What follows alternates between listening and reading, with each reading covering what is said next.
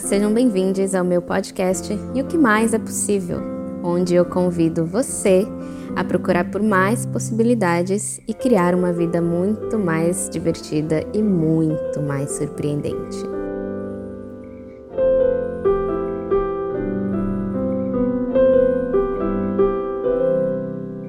Hoje eu quero falar sobre um assunto intenso, sobre o nosso passado, sobre as histórias que a gente gosta de contar na nossa cabecinha das coisas ruins que aconteceram e aí a gente fica enrolada nelas e não consegue olhar para frente perceber que o nosso presente, o nosso futuro não tem nada a ver com o nosso passado.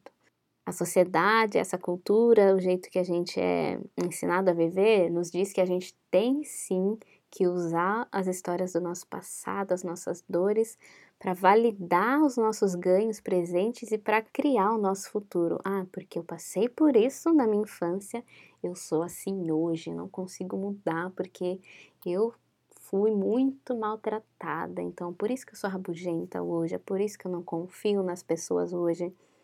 Enfim, todas as desculpas possíveis e impossíveis a gente cria na nossa cabeça para validar o que a gente está escolhendo no nosso presente.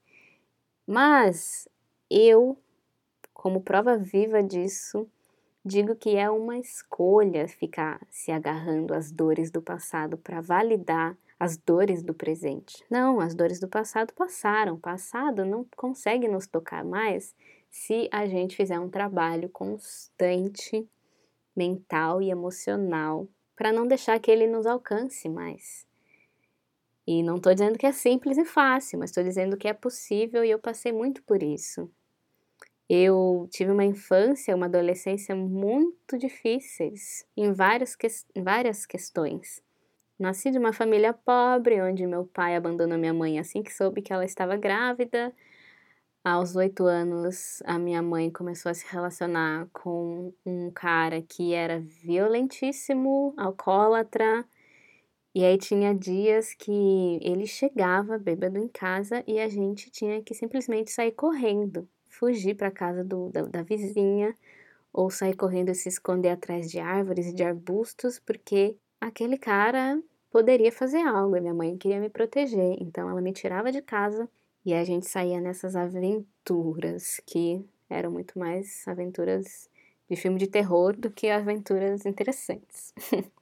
e eu lembro muito vividamente dessa sensação horrorosa de nosso coração batendo, o medo pela minha vida, pela vida da minha mãe, e essa incerteza e essa insegurança na vida de não saber como que ia ser o dia, porque podia estar tá incrível, mas aí podia chegar um momento que esse cara ia chegar e ele ia estragar tudo. Eu não sei se isso me ajudou a me apegar muito às coisas boas e celebrar muito elas quando elas aconteciam, porque eu sabia que em algum momento ia dar ruim. Ou se eu aprendi que dentro de uma vida meio estranha, tinha momentos de altos e baixos, e eu preferia focar nos momentos altos, ao invés dos momentos baixos. Eu não sei, gente, como meu cérebro de criança, adolescente interpretou tudo isso que eu vivi. Ah, e detalhe, né? A minha mãe se relacionou com esse cara até ele falecer. Ou seja, toda a minha infância e adolescência foi permeada por essa insegurança, incerteza. E a minha vida adulta, né?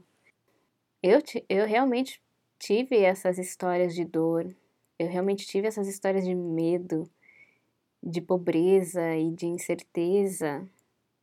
Mas hoje eu olho para tudo isso e eu penso: caraca, eu passei por tudo isso, mas hoje eu tô bem. Hoje eu que escolho estar bem e eu escolho me rodear de pessoas que nutrem o meu bem-estar. Hoje em dia eu sou a dona da minha vida e eu escolho nunca mais passar por aquilo. E é quando eu entendi que isso era uma escolha minha e de mais ninguém. Uau! Gente, isso é incrível. Quando você se dá esse poder de escolha, você fala para você mesmo: eu escolho a minha vida. Eu escolho o que eu quero trazer para minha vida. Eu escolho as pessoas, eu escolho as emoções, eu escolho as minhas ações no mundo A partir desse momento, você vê que assim, só acontece coisa ruim. Na verdade, coisas ruins vão acontecer, porque estamos em sociedade, não é? Mas essas coisas só têm o poder de me abalar se eu deixar. Eu posso olhar para tudo de ruim que acontecer na minha vida e não me abalar. E não é não não sentir e não lidar e fugir, né, da coisa. Não. É olhar, mas não me deixar cair na ladainha, na mentira de que, ai, pobre de mim. Ai, a vida é tão ruim. Sabe, esses discursos que nos colocam nesses lugares de sofrimento e impotência que não nos levam a lugar nenhum.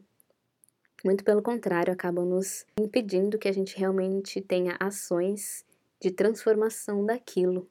Então, foi assim incrível entender que é a minha escolha que cria o meu estado emocional e que cria a minha vida. E novamente, não é simples só falar não vou sentir tristeza. Não. Vou sentir a tristeza, mas por quanto tempo eu vou me permitir sentir a tristeza?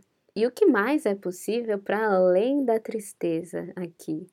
O que mais é possível criar ou transformar aqui que vai mudar tudo isso que eu estou sentindo?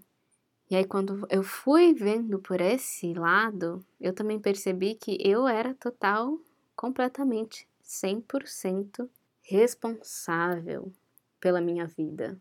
E isso pode ser ao mesmo tempo incrível e amedrontador. Por quê? Porque se eu sou 100% responsável pela minha vida, eu sou responsável pelas merdas que acontecem na minha vida também. Pelos estados emocionais, pelas escolhas meio tortas que eu fiz e faço. E aí eu tenho que lidar com tudo isso. E aí, um outro trabalho que eu fui fazendo ao longo da vida foi perceber que se eu me julgar de uma forma dolorosa, de ai, como você é idiota, como você é burra, por que, que você não fez assim? Isso também não me ajudava. Isso também não me motivava a fazer nada mais expansivo e nada diferente, se eu já sabia que havia um julgamento desse tipo. Então eu tive que me treinar para entender as minhas escolhas, para entender o meu estado emocional e para eliminar esse juiz, para que eu conseguisse ter escolhas expansivas e ter essa chama dentro de mim alimentada, para que ela me aquecesse e me impulsionasse para o que eu realmente queria viver. E isso foi durante anos. Até hoje eu ainda estou entendendo. Até hoje tem dias que eu me julgo e eu penso, caramba, tô me julgando bem mal, não preciso disso. E aí eu consigo dar a volta por cima e encontrar formas diferentes de lidar com a mesma situação. Não vai ter, gente, um príncipe, uma princesa encantada que vai chegar, vai nos pegar nos braços e vai falar: Olha, tá tudo bem a partir de agora. Você nunca mais vai ter um problema na sua vida porque eu vou te proteger e cuidar de você e lutar as suas batalhas por você. Não vai ter isso. Mas que bom que não vai ter isso ao mesmo tempo, porque nós somos essa pessoa. E nós temos que olhar para nós mesmos todo dia e falar isso: está tudo bem. Eu vou cuidar de mim mesma.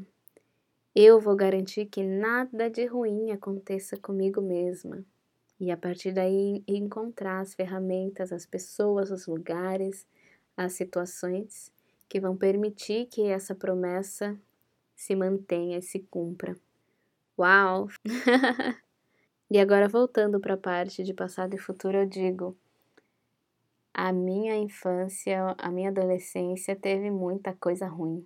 Eu tive um passado permeado por muita dor, mas hoje isso não é nem um pouco importante.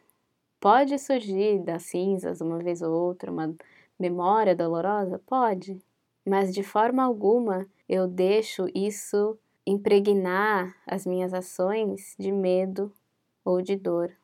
De forma alguma eu deixo que as dores do passado vivam no meu presente, muito menos no meu futuro. O futuro que tem na minha cabeça é um futuro incrível, que não tem exatamente um formato, mas tem uma sensação dentro de mim que eu penso.